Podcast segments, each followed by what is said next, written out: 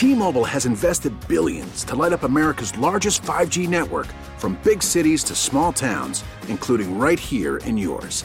And great coverage is just the beginning. Right now, families and small businesses can save up to 20% versus AT&T and Verizon when they switch. Visit your local T-Mobile store today.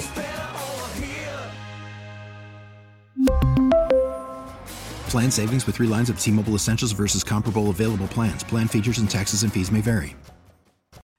It is 710 in the Twin Cities, 51 degrees. Esme Murphy with you until 9 o'clock, along with producer Jonathan Lowe. Well, this past week, I covered uh, an announcement by the city of Minneapolis saying that they were going to change how they handled their investigations of sexual assaults.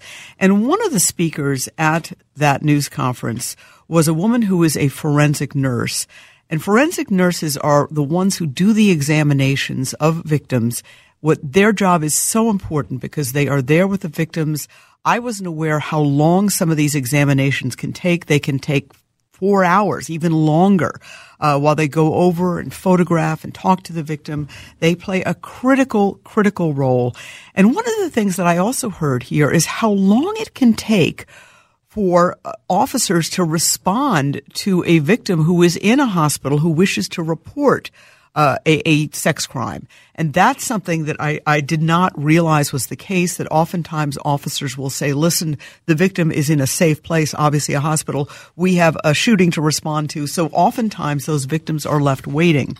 Uh, it, it, was it was really an important discussion because there's been a lot of talk. that the Star Tribune did really a, a wonderful job uh, last year talking about how many many sex crimes are not fully investigated and how there needs to be a, a more victim centric process in those initial hours of gathering the information and, and gathering the statements from the victim and from potential witnesses. Amy Schmidt is a lead nurse with the Allina Forensic Nursing Program, and she is joining us right now. Amy, thank you so much for coming on. Hi. Thanks for having me. Absolutely. Amy, let me ask you, and, and obviously we know our nurses are, are so uh, amazing. They go through so much training, so much education, but what does it take? I mean, this really sounds like such a skilled, such an important job what kind of training do you have to go through? And, and this this has got to be uh, one of the toughest jobs in nursing. Well, um, I've been. I mean, I think I've probably done over 500 exams. So I started first of all when you were the nurses that work for my program. They're uh, registered nurses that um, come to us with some some kind of emergency nursing experience, um, obstetrics and GYN, mental health, and chemical dependency. We require one of those or ICU nursing. My background's in emergency and ICU. Um, so the training we put all these nurses through is a 40 hour course, a week long, that um, teaches our nurses how to handle these patients in evidence collection, most importantly, the medical exam, the medical part of it in the head to toe examination. And, um, you know, for example, victims of strangulation, 50% of those victims don't have any injuries. Wow. So you really have to triage your patient and look at your patient from head to toe um, making sure that they're okay. The evidence collection is a, a large part of it, but also very small, where the medical is most important. But we teach our nurses all that within a, within a week, but then they're also out with us in the field for it depends um, two to four months. You know. Wow. Okay. Yeah. Mm-hmm. If oh. you have experience, it's probably two months, but three to four for new new nurses. And you folks really are on the front lines. What are some of the things um, that you believe need to be changed? And, and do you feel some of the changes that are being addressed by the post board recommendations, by the Minnesota Attorney General's recommendation, by the city of, uh, you know, Minneapolis and the police department? What, what are some of your thoughts about that? Well, I've over the so since the topic of the sexual assault patients and that kind of thing has become so big the past couple years. I feel like over the last Uh, two to three years. I feel like the police have incorporated um, victim informed.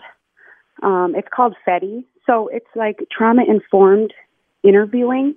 And I believe that they've been incorporating this into their training the past two to three years, which I've seen a dramatic change in the officers and how they respond Really? and things like that. Yes. Um, yes, there is times that we have to wait, but I mean, it's, it's all, you know, we're trying to do so much work with what we have. Right.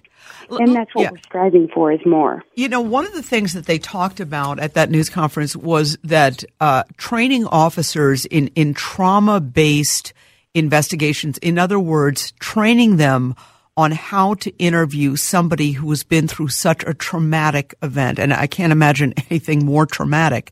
And that, that you have to get that training because that helps you deal with questioning that person. And they may not be able to kind of go through it in steps one, two, three chronologically. They may have flashbacks, that kind of thing. How important is that, do you think? I think it's very important.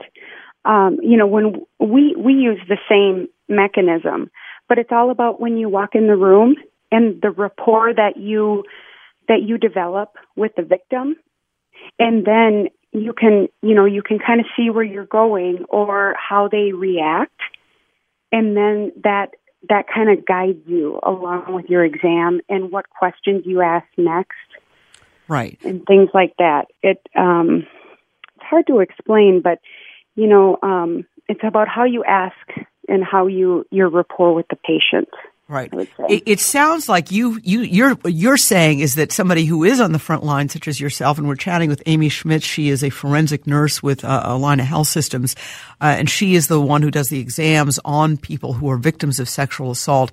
It sounds like you're saying that the changes are already happening even before this new policy was announced. That, that officers are, are, are really getting it and, and changing their approach. yeah, they're they're really trying. They are.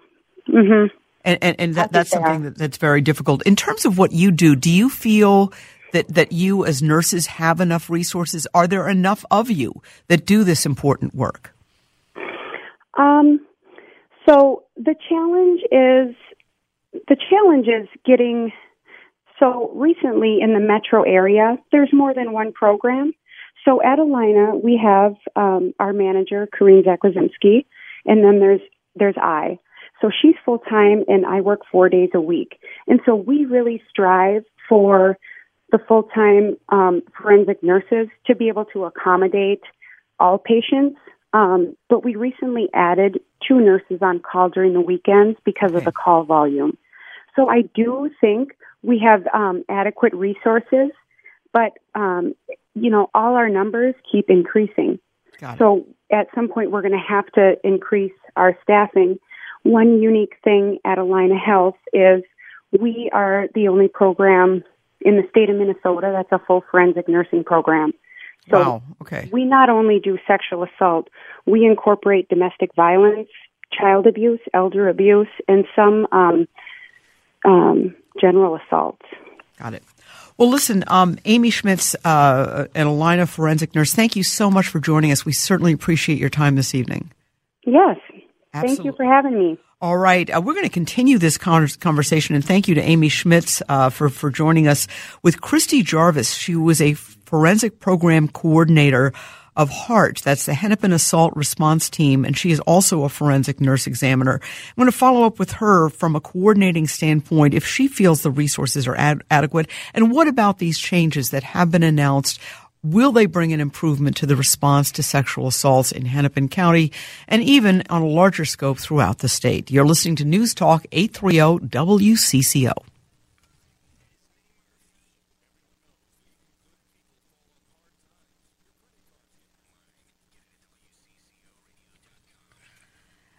It is 722 in the Twin Cities. Esme Murphy with you until 9 o'clock, along with producer Jonathan Lowe. We are talking about changes in the handling of sexual assaults. The Minneapolis police and the city of Minneapolis announced changes in their protocols this past week. And also the post board, which governors governs all police departments, uh, set out different protocols earlier this year.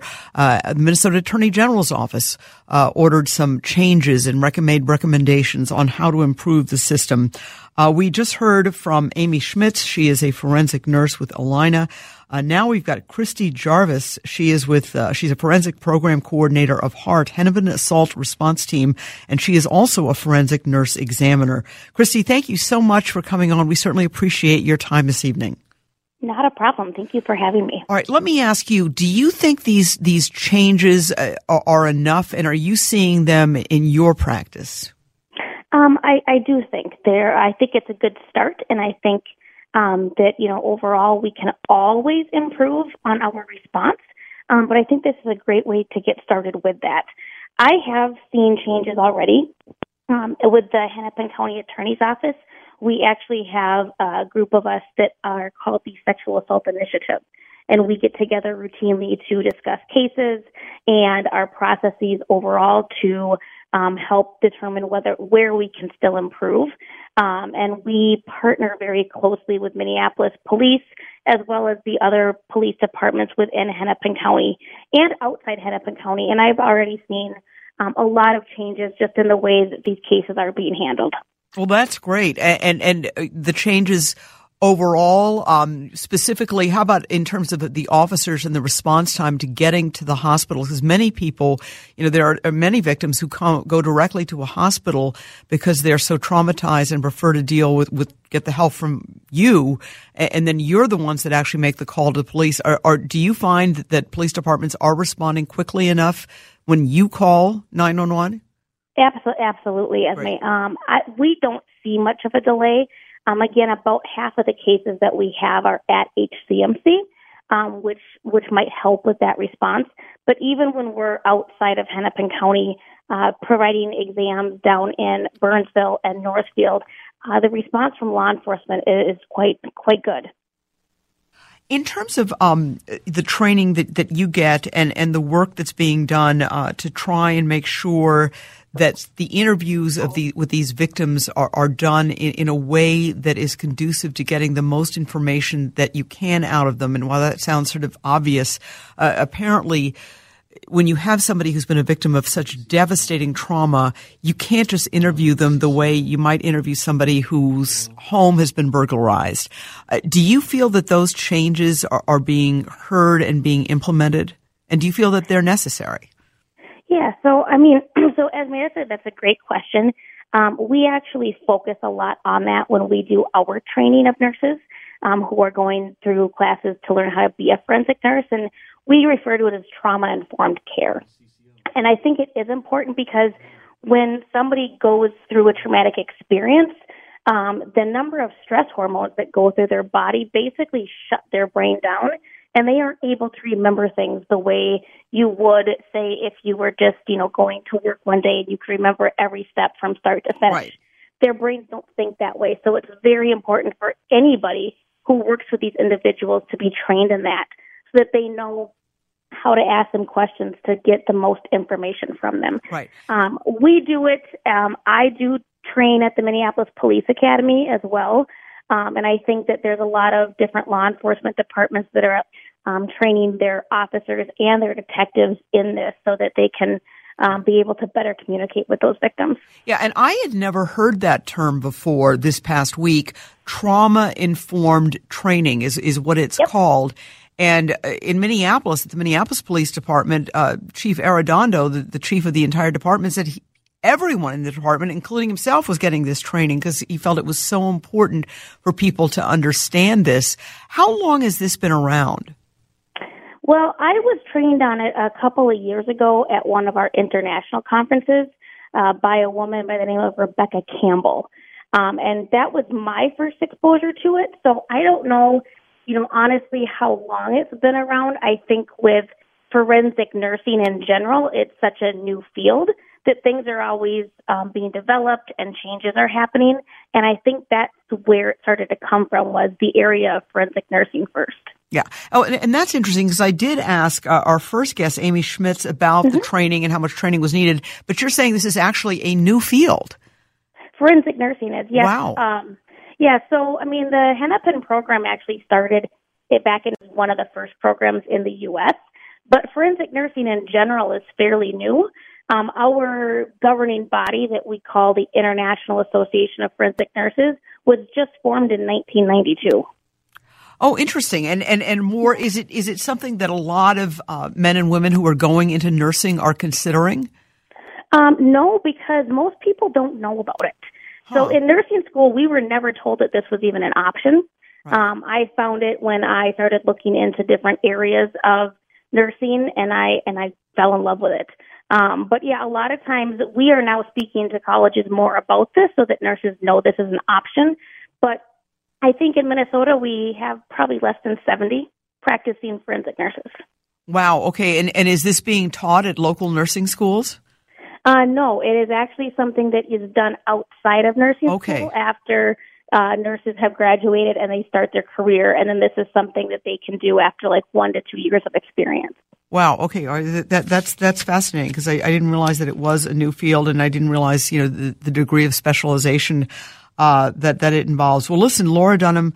Uh, thank you so much. Uh, or I'm sorry, Christy Jarvis. Uh, thank you so much for joining us. We really appreciate this insight into um, you know the training that goes on and and how these changes that that everybody agrees are needed are being implemented. We we we thank you for that, and we certainly hope that in this important field these uh, improvements and, and these changes are implemented to try and make uh, the reporting of these horrible crimes uh, as easy and as accurate as possible. So thank you again. Absolutely. Thank you, guys. All right. That is Christy, Christy Jarvik, uh, forensic program coordinator of the Hennepin Assault Response Team and also a forensic nurse examiner.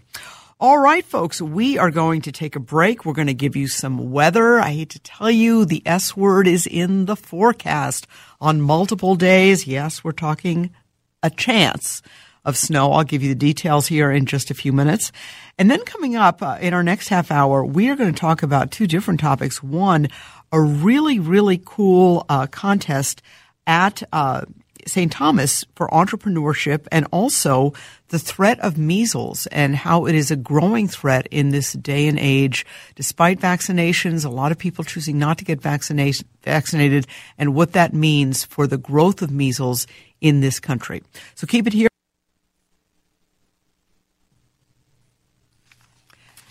It is 736 in the Twin Cities, 51 degrees. Esme Murphy with you, along with studio coordinator and producer Jonathan Lowe until 9 o'clock. Uh, have you ever thought or have you ever had a great idea and wondered, gosh, I just think maybe this could be something that could just a great company or a great business? Well, at the University of St. Thomas, at the Still School of Entrepreneurship, they have a contest, and this is featuring students from around the country that have entered, and it's down to, I think, 25 finalists from all over the nation. And it's at the Still School of Entrepreneurship in St. Thomas, and they are competing for $250,000 in prizes uh, to see who's got some of the best ideas. And, and this kind of money could go to seed money for some of these brilliant ideas. Joining us is Laura Dunham. She is the Associate Dean of the Schulze School of Entrepreneurship at the University of St. Thomas. Thank you so much for coming on. Yes, thank you so much for having me. Well, this sounds so cool. Obviously, the Schulze School, a, a great, great business school, but this is a really neat contest. Tell us about it.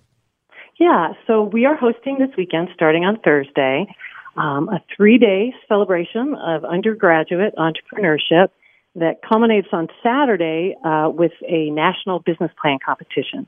And as you mentioned, we're bringing in 25 teams from all around the country, and they were selected from over 100 submissions.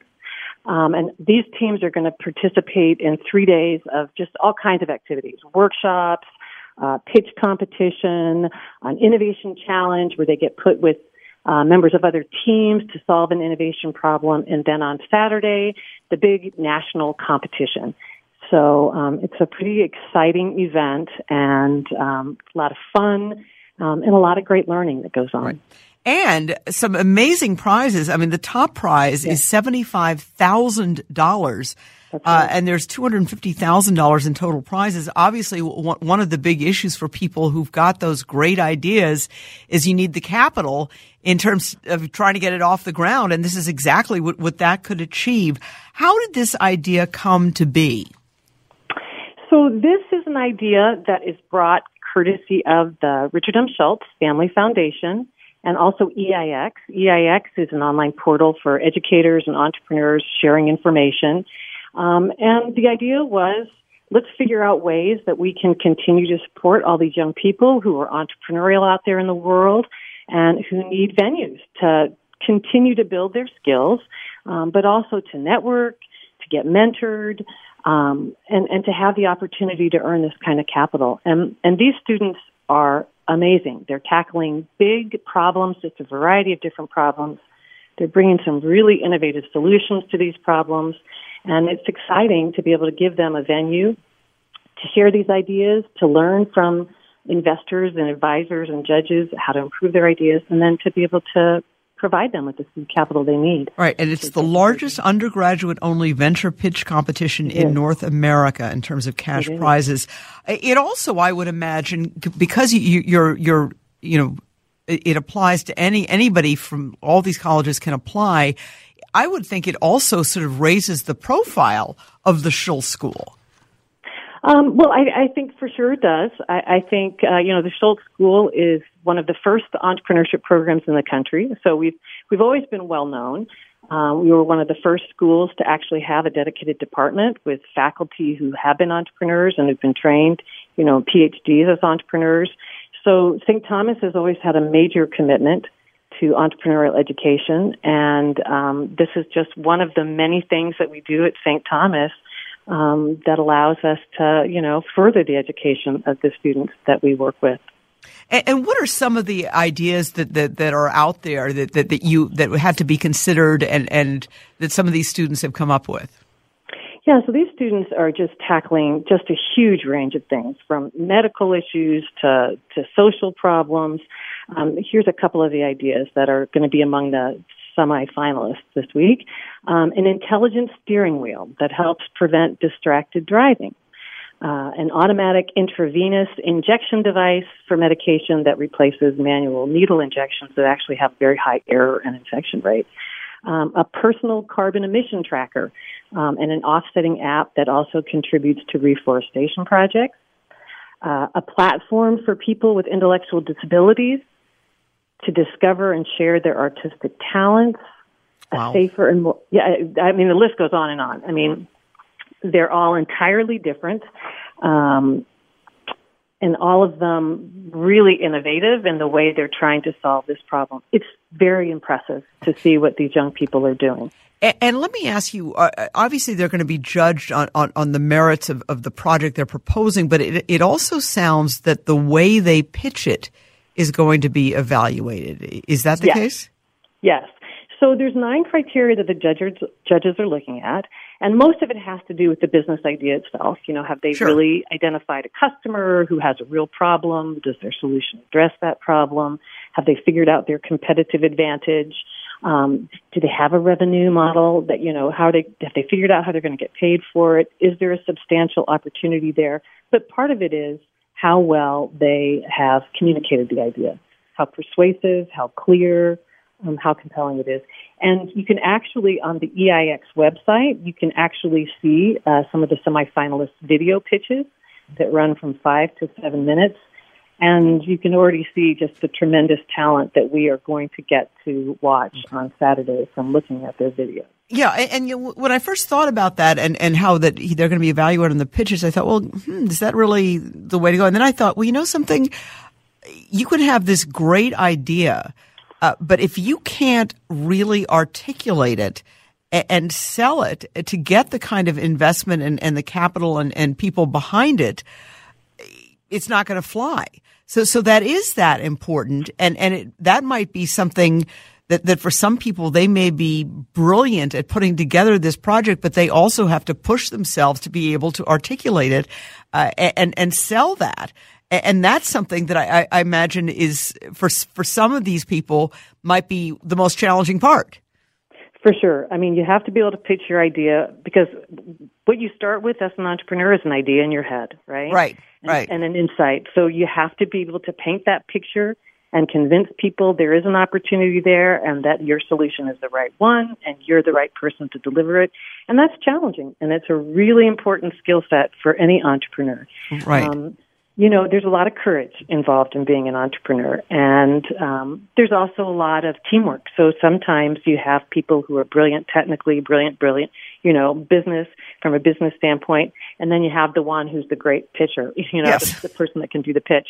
So it, it's all about pulling together the the the combined skills that you need to to bring this thing to market. And pitching is definitely one of those. All right, and this is going on all this week, and uh, it culminates on Saturday. Is that right?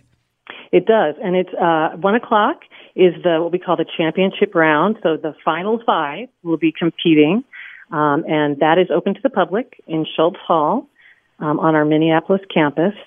Um, some great judges, uh, Dick Schulze, who is a big supporter of the program at St. Thomas, um, and obviously founder of Best Buy, very smart entrepreneur. He's one of the judges. Uh, a good person to learn. I mean, no, no one better to learn from. Absolutely.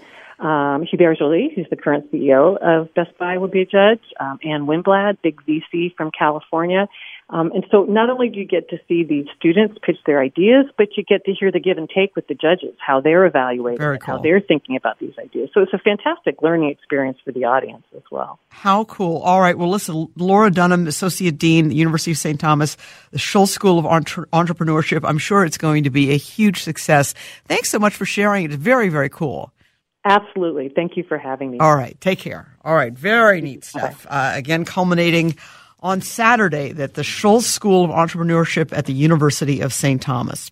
All right, folks, we're going to take a quick break. When we come back, we're going to talk about why there has been this outgrowth of measles across the country. Uh, we're going to chat with uh, Lynn Bahta. She's an immunization clinical consultant uh, with the Minnesota Department of Health.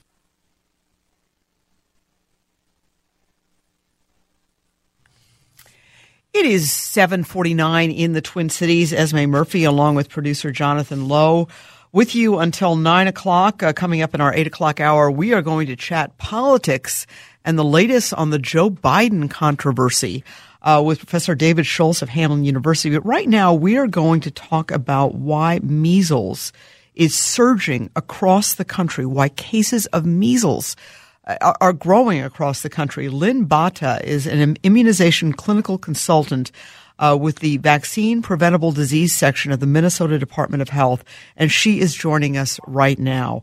Uh, Lynn, thank you so much for coming on. And, and from your perspective, how alarming is this increase in measles across the country? Well, it certainly is a signal that um, we still have work to do to keep our children protected. Um, I think that it, it's a signal that there there are pockets of unvaccinated children, and with those pockets um, come vulnerabilities. How are we doing here in Minnesota when it comes to measles? Well, we generally our rates are pretty high for when we look at a broad measurement of of measles vaccination coverage. So, so in other words, there's a we don't have a lot of measles here, the disease. No, we, you know, despite the outbreak that we saw a couple years ago, um, we average about two cases of measles um, every year, and usually it it comes from um, people who may have traveled um, and are unvaccinated, and then um, come home and end up with with the disease because they were exposed outside of the U.S. in an area where measles is ongoing.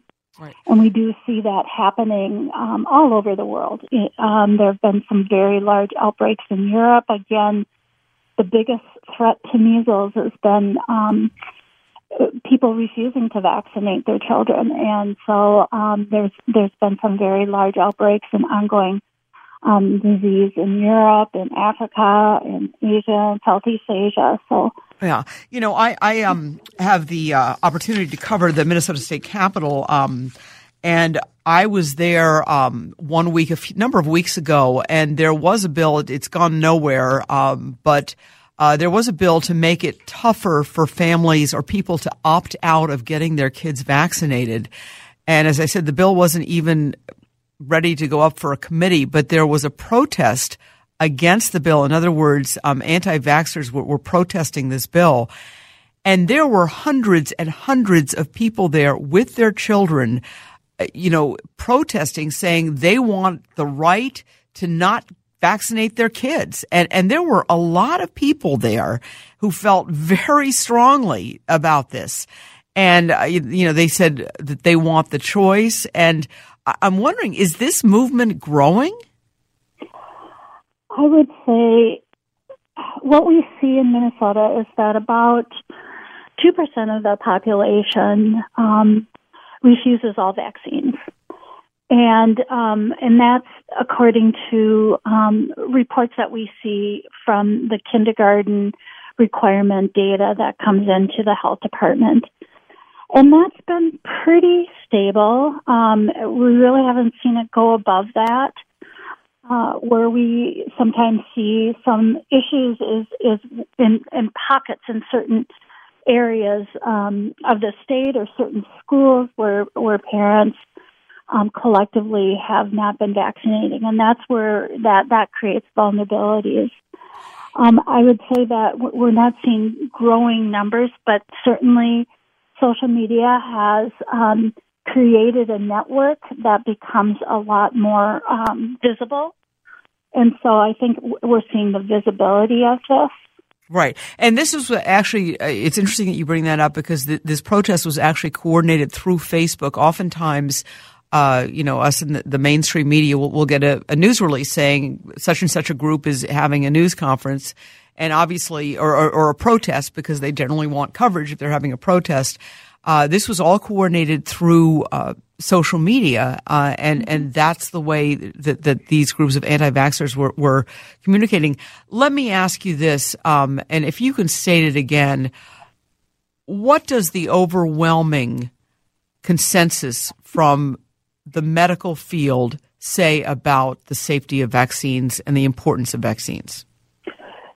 You know, the, the the overwhelming evidence shows that they are safe and they are effective. And uh, the the overwhelming um, majority of parents support vaccination. Sometimes they get behind on getting their kids vaccinated, but what we see through our data is that parents do support immunizations. And we have a way to prevent maiming and death in children, and that's through vaccination. And we give vaccines to healthy individuals, both children and adolescents and adults and seniors. Um, we want to make sure that what we're giving is the safest right. um, piece of, of, of um, protection that we can provide. And so there, there is every reason to make sure that what we're providing is safe and that it does work. And um, while nothing is 100%. Um, the the standards that vaccines are held to are extremely high. Right. And and you know every single um, person that I've talked to about it, uh, you know, in the medical profession, that that that you know talks about this data that has children all have their children vaccinated. And I, I don't think there's any more compelling evidence than that because right. I think anybody who has children, uh, you will do anything you know, for right. your kids to make their lives better and, and to keep them from suffering or keep them from getting ill. It's just what you do. And, and the people who are the most knowledgeable are the ones that are advocating for this. Um, is there enough education out there happening, do you think, or do you think we need to go to a different level in terms of spreading the word about the efficacy of vaccines? Well, I think that we all have to play a role, um, you know, as a community. Um, just as we vaccinate to protect not only our children but um, others' children as well, um, we we need to be more bold in in saying, you know, I vaccinated and my kid is doing great and they're protected uh, it's it's a role not only of public health, but it's a role of our provider community, and it's a role of parents um, to to say yes, I am doing the best thing I can by vaccinating my child. Right, and, um, so, and some of these illnesses can be fatal. Yes, yes. All right. Well, listen, um, we do have to cut you off. Uh, Lynn Bahta, the immunization clinical consultant with the Minnesota Department of Health, thank you so much for helping spread this important message. Oh, it's my pleasure. Thanks for having me, Esme. Absolutely. All right. Uh, something that's so important. All right, folks, keep it here. News Talk 830 coming up. Professor David Schultz of Hamline University on politics.